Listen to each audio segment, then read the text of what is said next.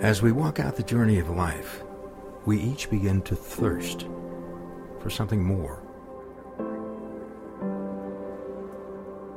We want more than just life the way we know it. It's a thirst for more peace, more fulfillment, more purpose.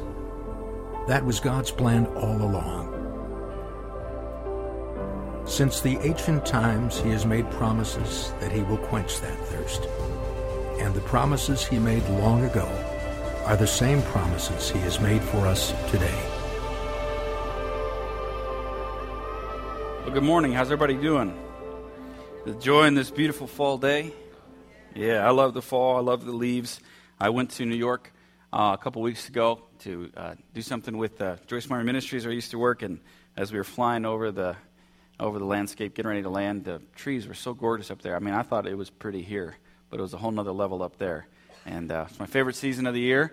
But my, one of my favorite things to do is do what we're doing right now. So it's a pleasure to see all of you.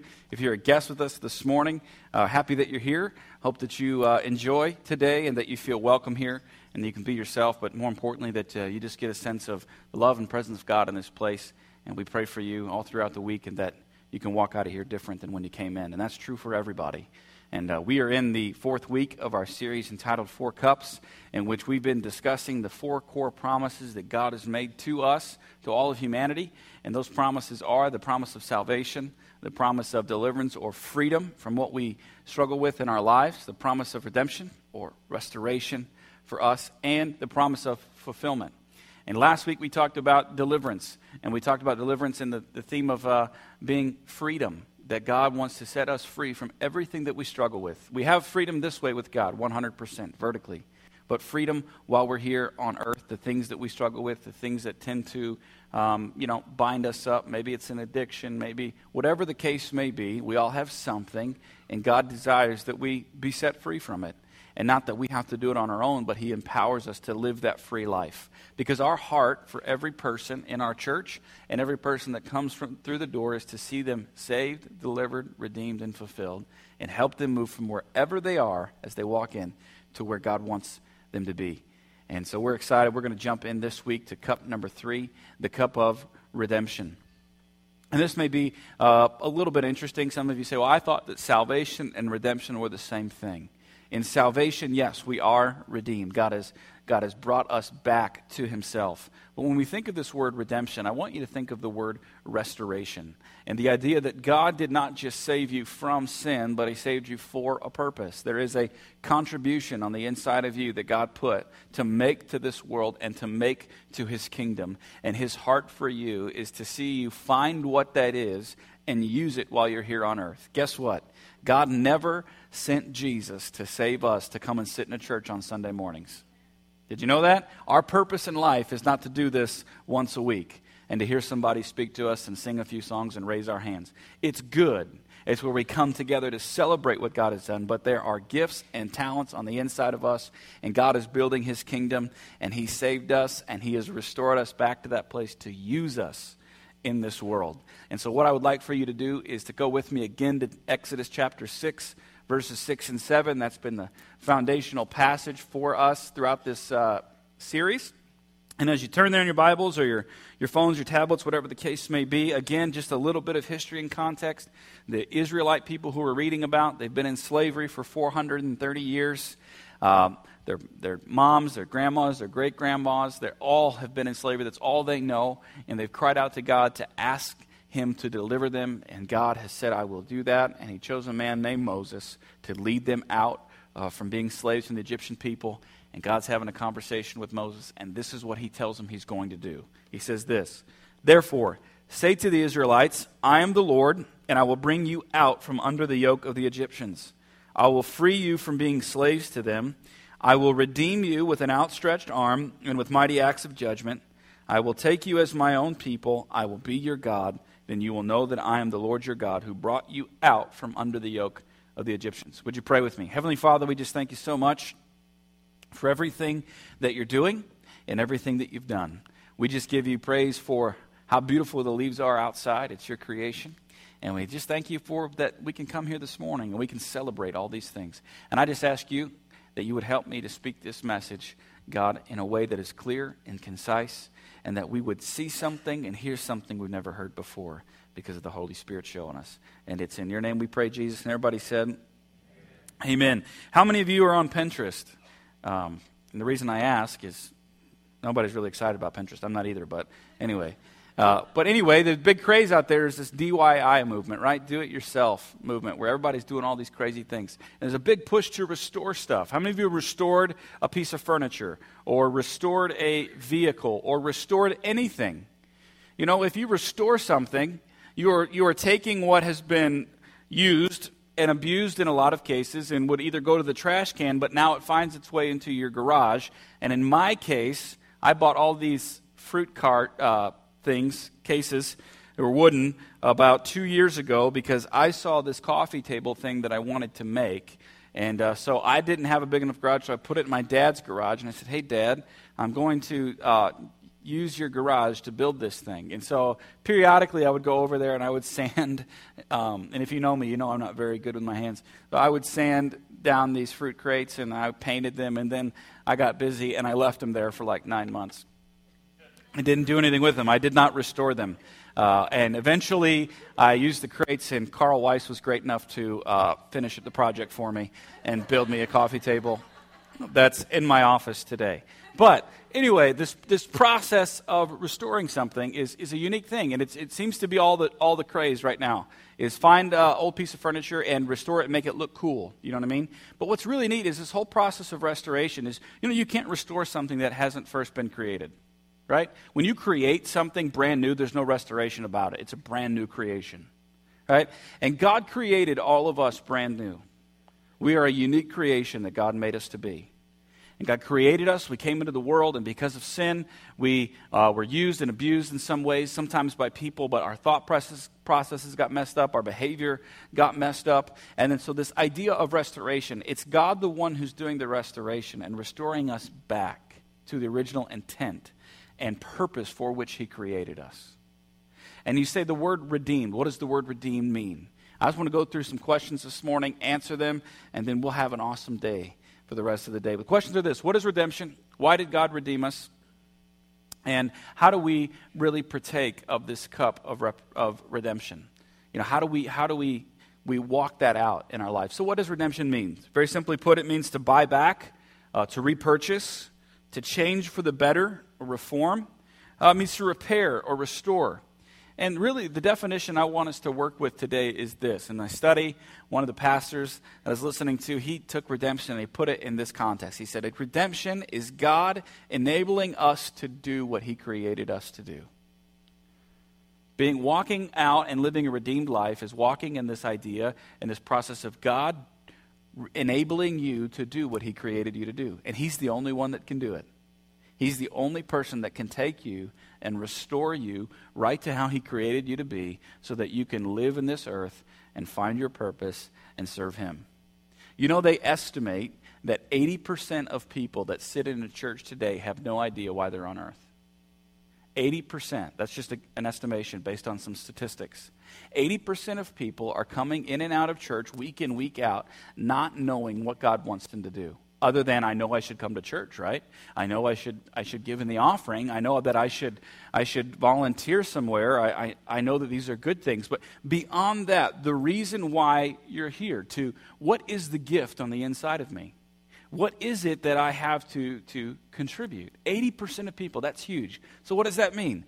That means that the majority of people in their walk with Christ never get beyond the fact that God saved me. They never move beyond the fact that, yes, you saved me. And, and that's a great thing. But there's so much more that God wants to do in us with the knowledge of his salvation. Right? Salvation is the greatest miracle. We talked about that. We'll never move beyond that. I'm talking about living our life from the foundation of being set free from the penalty and the punishment of sin and being in right standing with God, that moving forward, experiencing the freedom that we talked about yesterday, and then finding what is it in me that you've called me to do. You know, the Israelite people were in slavery for 430 years. And you know what they did for 430 years? They made bricks. Literally, that's what they did. They were a labor force for the Egyptian empire. And they made bricks, and they stacked bricks in certain forms and shapes to make buildings. It's what they did for 430 years. And then God takes them out of Egypt, right? They're in, they're in the process of getting to the promised land. And if you read the book of Exodus, the beginning of Exodus is them coming out. The rest of the book of Exodus, and I just finished reading it um, for my, my daily reading plan. It took me longer than my plan said that I should to read it. But the rest of the book of Exodus is God building his, his temple. He's giving them instructions on how they should do it, and then he's empowering people to do it. So the rest of the book of Exodus is God building a church, essentially, building the temple as we know about it in the Old Testament. And what's so amazing about that is, is he took these people that were making bricks for 430 years, all right? He sets them free, saves them from slavery. As they're going through the process of the wilderness, he's getting the Egypt out of them, right? He took them out of Egypt. Now he's getting the Egypt out of them. And part of that is he is showing them and teaching them there are gifts and talents on the inside of you that I long to use for my purpose to build my kingdom, to build my church. You'll read about it. These people went from making bricks to now they're working with precious stones and precious metals. And they're, they're creating these fabrics and weaving them together and creating these beautiful tapestries. And they're making beautiful, ornate uh, pieces of, of, you know, like plates and cups and just amazing things as you read. It's, it's so different. It's from here, bricks, now they are like master builders. It's incredible. And here's the thing what I want us to see today is, is that God wants to take us from this spot of not knowing what we are able to do, not knowing that we have a contribution to make. How many of you have just done things mindlessly? You do it over and over and over again, and you wonder why, but you know that there's more to life. Like there's more in you that you have to contribute. God wants to take that desire that you have, that you know there's more in you, and He wants to bring you to the other side of it and allow you to begin to use it for His kingdom. First, we've got to see how did God how did God redeem these people? What did he do? He said, I will redeem them in two ways with an outstretched arm and with mighty acts of judgment. And here's this picture that's really beautiful an outstretched arm. God is telling these people, I'm going to redeem you with an outstretched arm and mighty acts of judgment. So, literally, this picture of God stooping down, reaching his arm down to rescue these people. David talked about this in Psalm 18. He said this, verse 35. He said, You gave me your shield of victory, and your right hand sustains me. You stoop down to make me great. This picture of God stooping down with an outstretched arm to rescue these people from slavery for 430 years. And the picture I want you to get this morning is, is that God not only did that for these people, but in Jesus, God stooped down to the earth with his Son to redeem us and rescue us from sin. And then it says, with mighty acts of judgment. And you say, that may sound, that kind of sounds contradictory to the outstretched arm. See, God, when He did it with mighty acts of judgment, He was not judging the Israelite people, He was judging the enemy of those people, which were the Egyptians. He did not judge them. And when God stooped down with an outstretched arm with Jesus to rescue us, He did not judge us, He judged the enemy of our soul, which was sin. And he did that in the person of Jesus Christ. So he reaches down. Jesus is literally that arm that God reached down to the earth with to rescue us. And then he judged all sin, past, present, and future, in the body and the person of Jesus Christ. Why? So that we could live a life of freedom and restoration and experience true fulfillment in our relationship with him. And the question is, why would God do that? Why would God do that for people that continually and on purpose did the wrong thing. People that continually turn their backs to him, people that continually do the wrong thing over and over again. How many of you know somebody that you've tried to help and they continually do the, th- the thing that you're telling them not to do over and over and over again? Right? It is frustrating, and by the end of it, you have no reason and no desire to help them whatsoever. Your biggest plan for their life is to suffer the consequences for their actions, right? Just say, if that's the way you want to live, live it. I'm done. I'm tired. But not God. He decides with an outstretched arm and with Jesus. And the question is why? I want us to go to Ephesians chapter 2. This is what it says in verses 8 through 10. It says, God saved you by his grace when you believed, and you can't take credit for this. It is a gift from God. Salvation, a 100% gift from God. Salvation is not a reward for the good things we have done. It's not a reward. So none of us can boast about it. For we are God's masterpiece. He has created us anew in Christ Jesus so we can do the good things He planned for us long ago. Some of you may have heard that verse and heard the word workmanship. You've heard that? So we are God's workmanship. This translation uses the word masterpiece, and it's a beautiful word.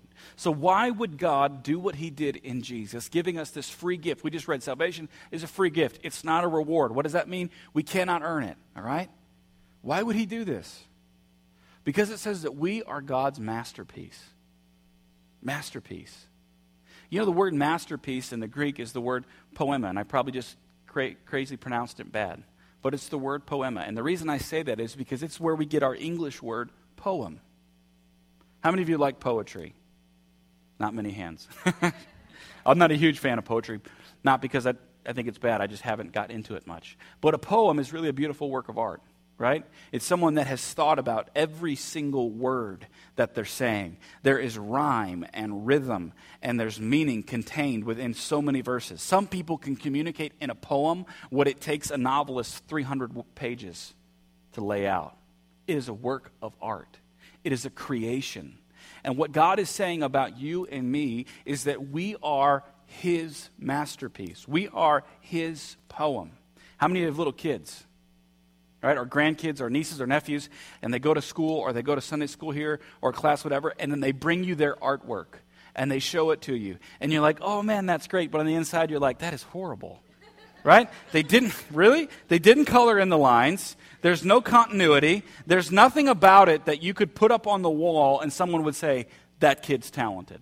Maybe you have a genius, right? Maybe you have a kid that is incredibly talented. But the majority of their stuff, you like it because it's cute, because they did it, right?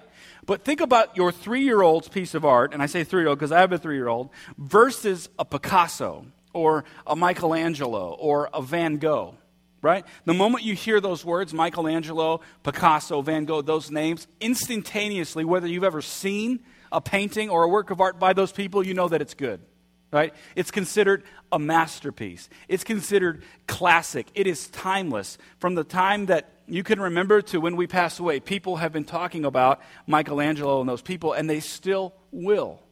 So when God says that you're a masterpiece, He's not saying that you're the equivalent of your little child's work of art that they bring to you, and He says, Oh, that's cute. You did it. I'm proud. No. God is the creator, and God says, You are a Michelangelo. You are a Picasso. You are a Van Gogh. You are a masterpiece because I created you, not because of what you did for me. Do you get that? He's the artist. He's the sculptor. He's the one that looks at a chunk of rock and then a statue of David comes out. And when they asked the guy who did that, how did that how did you do that? How did you create that? He said it was always there. I just took off the pieces that didn't need to be there. And so when you ask yourself, God, how could you ever use me? How are you going to, you know, work my life out and work through my issues to use the gift and the talent that I believe in me? And God says, it was always there. I just strip away the things that didn't need to be there. Because everything that God will do in your life and use in you, He put in you from when you were created. Well, how do you know that? Let's go to Psalms 139. It's one of my favorite passages of Scripture. It says this You made all the delicate inner parts of my body and knit me together in my mother's womb. Thank you for making me so wonderfully complex. Your workmanship is marvelous. How well I know it. You watched me as I was being formed in utter seclusion, as I was woven together in the dark of the womb. You saw me before I was born. Every day of my life was recorded in your book. Every moment was laid out before a single day passed. This is David writing. And I love the word that he uses. He says, You've, you, some passages say, I'm fearfully and wonderfully made, right? But he says, Your workmanship is marvelous. That word workmanship is almost the exact same word as the word for masterpiece in the Greek. It's in the Hebrew, it's a little more descriptive, but it's still speaking of the same thing a creation, a work, something that was fashioned and formed by somebody. And he goes into great detail saying that all of these things that I'm experiencing in my life today You saw when no one else saw. And you just didn't see it, and you just didn't watch it happen. You got down in the business of it. And you formed me and shaped me. And every single day of my life was laid out. Every step that I would take before I had taken, every talent, every gift was all there before any of it happened. That's how God can restore because He created you. Each and every one of you sitting here today, God created you and formed you and fashioned you and put in you the gifts and the talents and the great things that you would do. He already sees them. It's not a mystery to Him, it's only a mystery to us. He put it in you. And He wants to just strip away the things that you've collected along the way of your life, the negative self images, the harsh words that people have spoken over you that have taken your self confidence and then pushed it to the floor, the bad things that you've done and the weight that you carry with you as you have walked through life. God comes along and He strips those things away from us and He restores us right back to the original creation that He created us to be. He deals with our mindsets. He deals with our you know, our emotions, all of those things, not in an effort to condemn you, but in an effort to make you live a fulfilling life. He doesn't want you to be part of the 80% who have no idea. He wants you to know. And that's the beautiful thing. And that's part of why this, this four cups, this journey that we've been talking about, it's a process by where he does it 100% in Jesus, eternally, right? It's done. And then you start walking through that process where little by little he, he picks it away and you experience freedom. And you walk through the freedom of something and you're one step closer to really finding out what that is and who you are. And, and, and granted, there will always be something that we're dealing with, right? Because God is so patient and He's so perfect and He's so loving and so kind. And He deals with us and He brings it into the light so that we can see it. And so going forward, I want to give us some steps. So, what do we do? How do we really partake of this cup? How do we drink from this cup of restoration and really, really live our lives in an effort of walking in the direction of really finding out what God has put in us?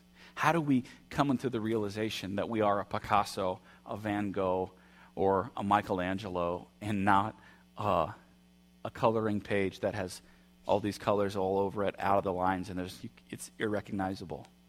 Well, we have to do this. Number one, we need to believe that we have a gift. Believe that you have a gift. Believe that God created you as a masterpiece and he put something in you. In fact, 1 Peter 4:10 says this. Says God has given each of you a gift from his great variety of spiritual gifts.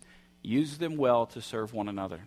So if you ever needed scripture to, to believe that you have a gift. Here you go, 1 Peter 4:10. Write it down and read it every day until it gets a part of you. God has given each of you a gift. Each of you a gift from his vast supply of gifts. He's given you a gift. And it all begins with believing that you have value, believing that it's in you, believing that you are that masterpiece. Because if you don't believe it, you're not really going to live it. Right? We talked about last week. Where does change begin? Inside and then it comes outside, right? It starts in our heart. God does, deals with our heart. He changed our heart in Jesus. Then He said we'd be transformed by the renewing of our mind. And then the outside changes. Our actions begin to change. But we want it to change the other way around, right? We want to think we can start externally and it'll make its way internally. But it's got to begin on the inside. And believing is an inside thing. And you can ask God, help me believe that I have a gift. Once you believe that you have a gift, then you can start the process of discovering your gift, finding out what it is.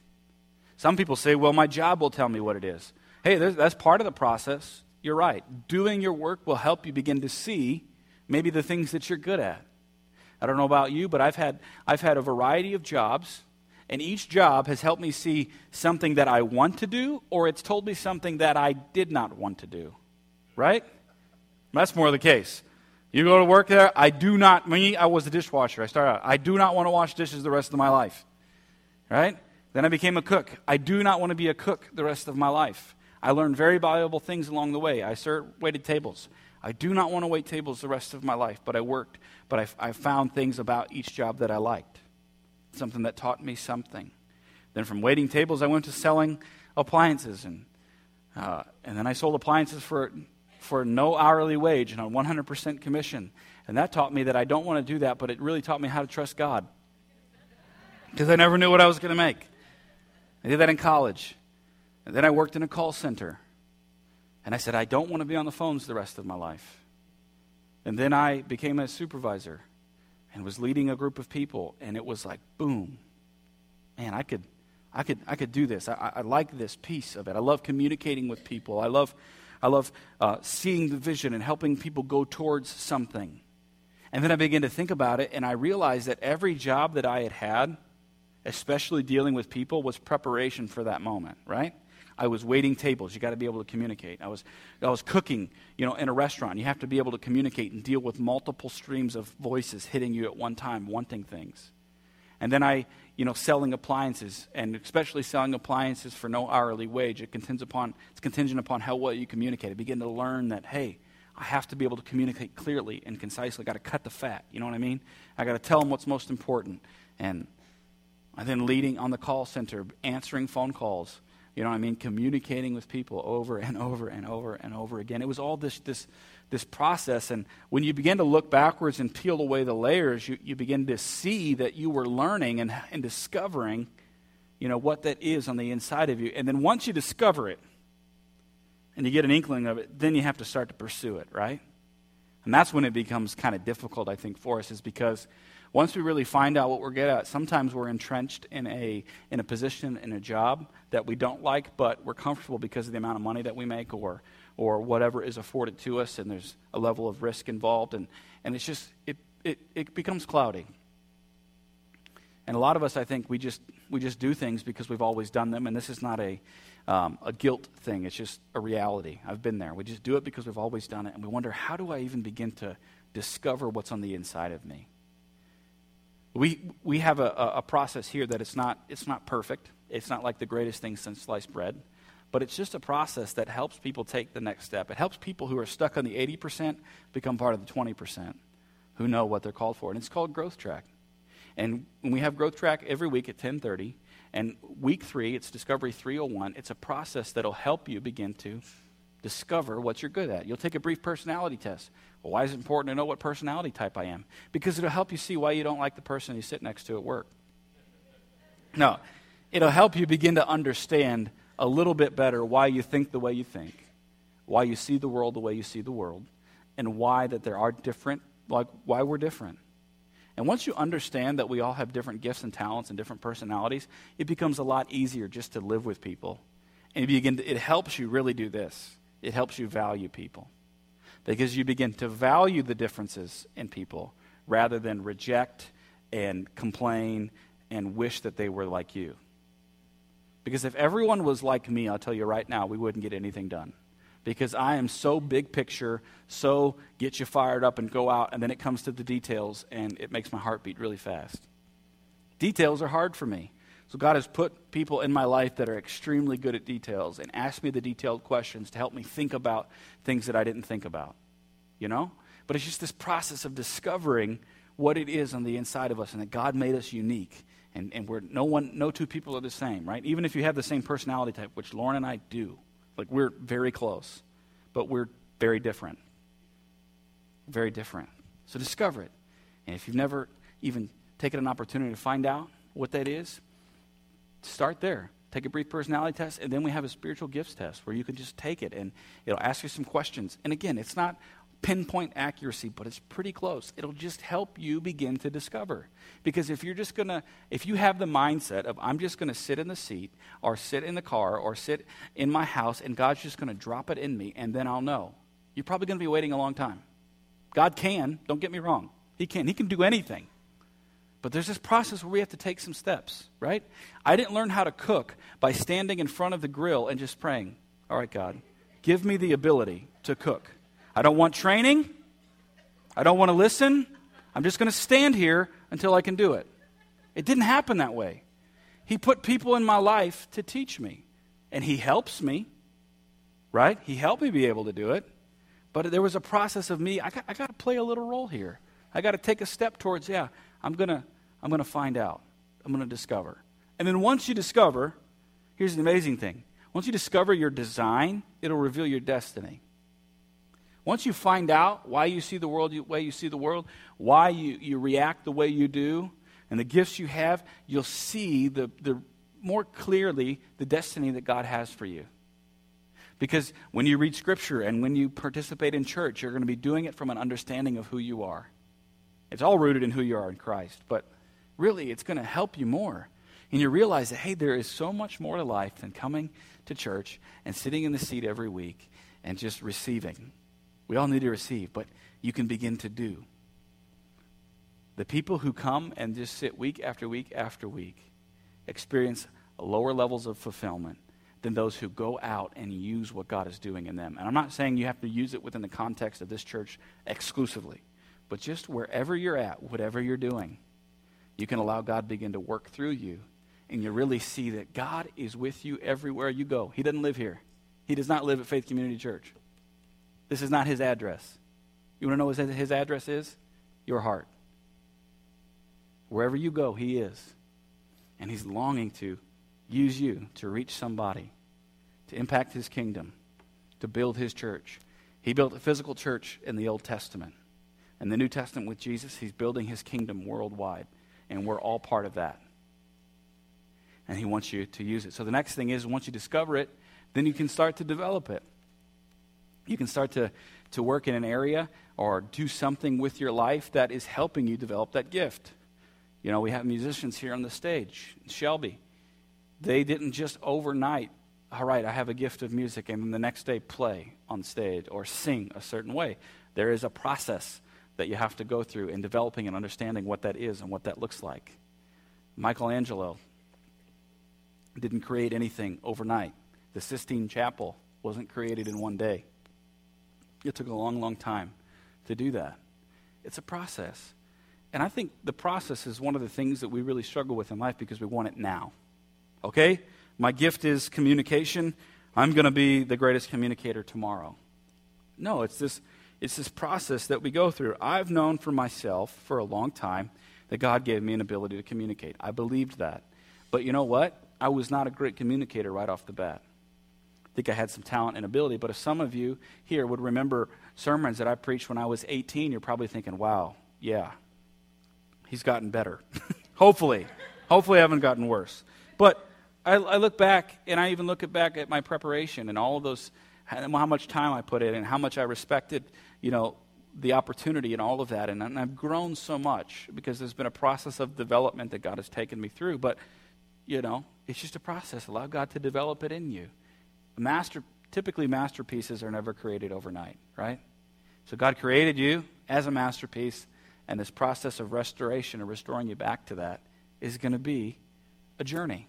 So embrace the journey, embrace the process, and see what God can do. And the last one is this is just use it. Use it. We're going to talk more about that next week, about using your gift, and the band can, can come back. Is using it and really finding that fulfillment in your relationship with God. That is uh, unfortunate because, you know, that most people don't know. 80% of people don't really know. Well, I don't, I don't really know. And, and they love the Lord. They love Jesus. They love coming to church. They love all of that. But they, just that piece of them on the inside is kind of like, yeah, I, I don't know really why I'm here. I just, I just come and do my thing, and then I go. And my heart for, for this church, and when I say church, I mean people – is, is that we can really come into an understanding of, number one, of who we are in Christ. What did Jesus do for us? Who is Jesus? And we'll be captivated by that all the time. And then, okay, Jesus, this is what you did for me. Now, what do you want to do through me? This is what you did in me. Now, what do you want to do through me? What gifts, what talents, what areas are there for me just to go and do? You know, in the society in which we live in today, we value and put greater emphasis on certain things. And a lot of us spend a majority of our life wishing that we were somebody else, right? We wish and desire that we could be like this person we see on TV. We wish and desire that we could be like the person next to us who is whose gift and talent is so um, public that we're like, man, I could, I could never do that. And so our lives are spent in an effort of, of being unsatisfied with who we are and longing to be someone that we're not. That's exhausting. I don't know about you. I've spent some good time there. Wishing I were somebody else, wishing I looked like somebody else, wishing I had the physical structure as somebody else, but wishing that I could be and do what someone else can do. And I've even pursued areas where uh, of, of that, trying to be somebody else, and I find frustration because I find that I'm not good at those things. That I'm not, I'm not created to do that, that, that my masterpiece journey is, is not even in the same ballpark as that. But there's something amazing happens that when you come to the realization that, okay, I'm not that, and that's okay. Even though society says that is greater, God, what have you, whatever you've given me, I want to embrace that and I want to do that. Because what society celebrates in a big way, they also criticize in a big way too. I don't know if you've noticed that. We want fame, we want we want all these things, the, the talent that'll take us there, but then when we people get there, they don't realize the level of of, uh, of criticism and, and all that that comes with it. And and why why Josh, why are you saying that? Because I'm saying this. I'm saying it because that if you pursue something that you're not, and you don't have the gifting for it, and if you get to wherever you thought you wanted to go, the level of, of stress and pressure and all of that that comes with it is going to destroy you. It's going to crush you. But when you can proceed from a foundation of being confident, confident and not just in, in your ability, but confident in who you are, confident in the fact that God put this on the inside of me. God is the one who is restoring me. I didn't fight to get here, and I don't have to fight to stay here. I'm restored by Him not by me. It's a beautiful place to live. You know, I, in this position that I'm in as pastor of this church, I'll tell you one thing I didn't fight to get here. Not at all. I'm not fighting to stay here. God put me here. I'll tell you this my resume does not work out. On paper, I should not be the pastor of this church by any stretch of the imagination. You look at my resume and you say, Yeah, I agree. But you know what? God brought me here, I believe. I really do. God brought me here. I believe that with all my heart. And God's going to keep me here as long as He wants me to be here and be obedient to Him. And I say that to say this God has brought you to wherever you're at in your life. And God does not want you to fight, He does not want you to claw, He does not want you to stress out all the time to be somebody that you're not. Just allow yourself to be who you are in Him and ask Him, What do you want me to do? What is the what is the masterpiece journey for me? That's the biggest question that I have this morning. If you could bow your heads.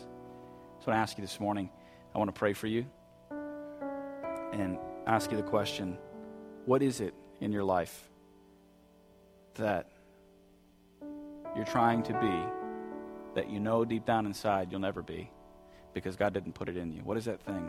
Whatever that thing is, I just want you to I just want you to let it go.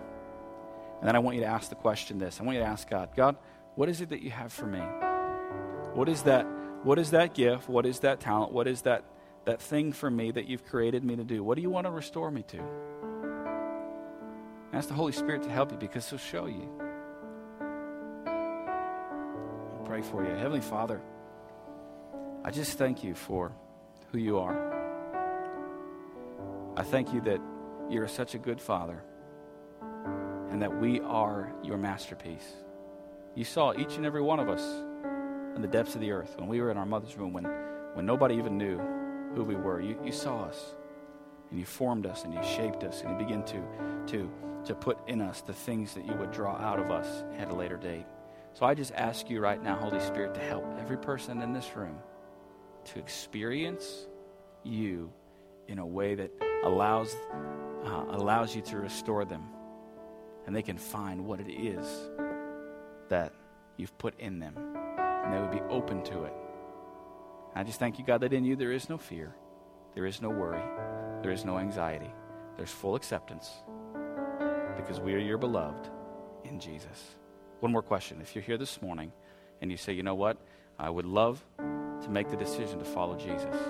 I want to know who He is. I want to make Him the Lord of my life. I, I, want to experience full and complete change and transformation of my life. I want to turn from the way I live and just experience Him. If, if you're here this morning, I want you to shoot up your hand.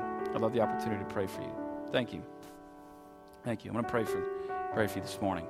Heavenly Father, I thank you for individuals that raised their hand and said, I want to follow you, Jesus. I want to change my life. I thank you, God, that they just responded to the faith that's erupted in their heart because of the Holy Spirit. That you are coming on the inside of them and giving them a new heart, changing their life. You're becoming their Savior and you're becoming their Lord. And I thank you that they'll live the rest of their life following you. And Holy Spirit, I ask you to continue to show them Jesus. Because when they see him, they'll never be the same. In your name we pray. Everybody said,